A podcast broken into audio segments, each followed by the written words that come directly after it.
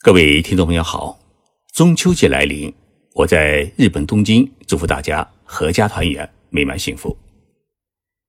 日本首相安倍晋三在昨天，也就是九月十一号，对内阁呢进行了一次改组，这是他在二零一二年第二次担任日本首相以来对内阁进行的第四次的改组。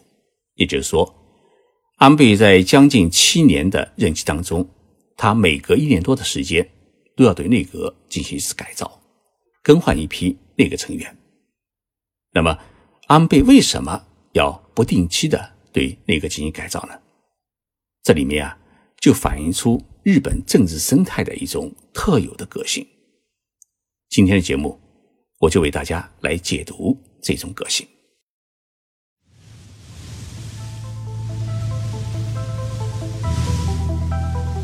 任你波涛汹涌。我自静静到来。静说日本，冷静才能说出真相。我是徐宁波，在东京给各位讲述日本故事。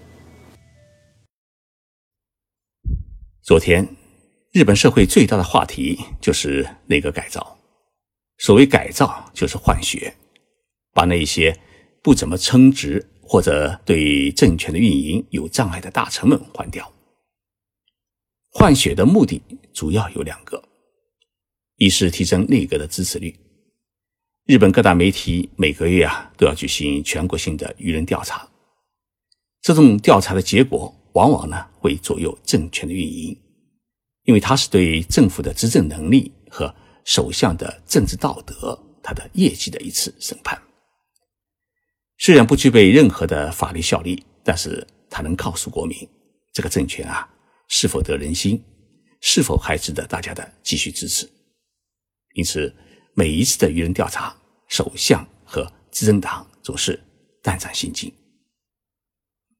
我们不得不承认，安倍重新上台以来，他能够把东京股市从八千多点拉升到两万多点，让大部分的跨国企业都能够产生巨大的利益，就业率和失业率呢都创下了。泡沫经济崩溃将近三十年来的最好的业绩，他的执政能力与成果呢，还是得到了大多数的日本国民的支持。因此，在这将近七年的时间里面，安倍内阁的支持率啊，它基本维持在百分之五十以上，这也是一个奇迹。而这个奇迹的背后呢，除了他的执政能力之外，还有一点，就是不断的通过内阁的改造。将一些不得人心的内阁大臣赶出内阁，吸纳一些在国民中有威望的政治家进入政权的核心，以此来寻求国民最大的信任和支持。因为在日本，内阁支持率啊，如果是一再下滑的话，它一旦跌破百分之二十大关，首相呢就得下台，因为有将近八成以上的国民反对你。那你还有什么面子继续蹲在首相的宝座上面死撑着呢？内阁改造的第二个目的是保证政权的顺利运营，因为日本的政治体制它实行的是国会内阁制，而不是美国式的总统国会制。这两种政治体制有什么不同呢？最基本的一点是，总统有独自的一个裁决权。而首相没有这种裁决权。举个例子来说，在美国国会通过的一项决议之后，总统可以发动总统裁决权予以否决；但是在日本，国会如果通过一项决议的话，首相只能说是，因为他没有首相的否决权。所以从体制上来说啊，当日本首相比当美国总统难。因此呢。遇到政权运营困难的时候，日本首相最喜欢做的一件事情就是更换大臣，也就是说啊，让执政党内的各个派阀的代表都有机会进入内阁当个部长，这样呢就可以平息党内各个派阀的不满，防止有人起哄捣乱，维持住政权的稳定。按理说，内阁改造是日本政府内部的人事调整，并不是更换首相和政权。但是呢安倍内阁的这次改造依然引起了海内外舆论的密切关注。大家关注的焦点是什么呢？是安倍内阁的这次改造它到底是为了什么目的？安倍首相把这次内阁改造命名为稳定与挑战。那么他要挑战什么呢？他最大的挑战显然是修改宪法。因为日本一部分政治家认为目前日本实施的和平宪法是美国占领军当年强加给日本的一部宪法，不能反映日本的。国家的意志与现实，所以啊，七十多年来，日本历届自民党出身的首相都曾尝试对这部宪法进行修改，但是都没有成功。安倍呢，想继续挑战。安倍曾经表示，他的最终的政治追求是完成对宪法的修改。在不久前举行的参议院大选当中，安倍首相领导的日本联合执政党未能获得。修宪所需要的三分之二的议席，但是他显然没有放下自己的政治野心。从这次的内阁改造的人事布局上面来看，十九名内阁成员当中有十三人得到了更换，这应该是安倍上台将近七年以来最大规模的一次内阁改造。值得关注的是，安倍在这次内阁改造当中。将积极支持他修宪行动的四名得力助手纳入了内阁，其中担任过安倍党总裁助理的底生田光，这次担任了文部科学大臣；担任过安倍首相助理的加藤胜信出任了厚生劳动大臣；担任过首相助理的卫藤诚一担任了冲绳与北方领土问题的大臣。担任过外务副大臣的桥本圣子，那么这一次出任了奥运与女性担当大臣。这四个人啊，同时也是自民党宪法改革推进本部的核心成员。安倍在对内阁进行改组的同时，也对执政的自民党中央进行了改组。曾经担任过防卫大臣的稻田朋美出任了自民党的代理干事长。事实上，就成了自民党的第二号的实权人物。自民党的政治体制是首相兼任党的总裁，但是党的具体的运营管理是由党的干事长来负责的。这几年，自民党干事长一直是由稳健派政治家二阶俊博担任。虽然二阶俊博是一位比较轻松的政治家，但是呢，毕竟已经八十岁，身体。也不怎么好，影响力在减弱。而这次在党中央领导班子的改组时，安倍呢给二阶俊博配备了一名助手，这名助手呢就是稻田朋美。稻田朋美是律师出身，他曾经担任过南京大屠杀中两位参与杀人竞赛的侵华日军军官的家属的诉讼的辩护律师。他称这两人的百人斩的竞赛。是媒体的捏造，要求为他们恢复名誉。正因为这一诉讼，稻田进入了安倍的视野。在安倍的全力支撑之下，二零零五年，稻田呢当选为众议院议员。随后，在安倍再次当选首相的二零一二年，他被任命为行政改革大臣。此后呢，又担任了防卫大臣。而这一次呢，他一跃成为自民党的第二号的实权人物。可以想象，在二阶俊博处于高龄的背景之下，稻田朋美在党内的影响力会是越来越大，自然呢，权力也是会越来越大。安倍曾经公开表示，稻田的政治理念跟我一致，他可能是未来日本首相的重要候选人。宪法的修改草案啊，它必须是要由执政的自民党提出，然后再递交给内阁会议进行审议决定，然后再由内阁递交给国会进行审议通过。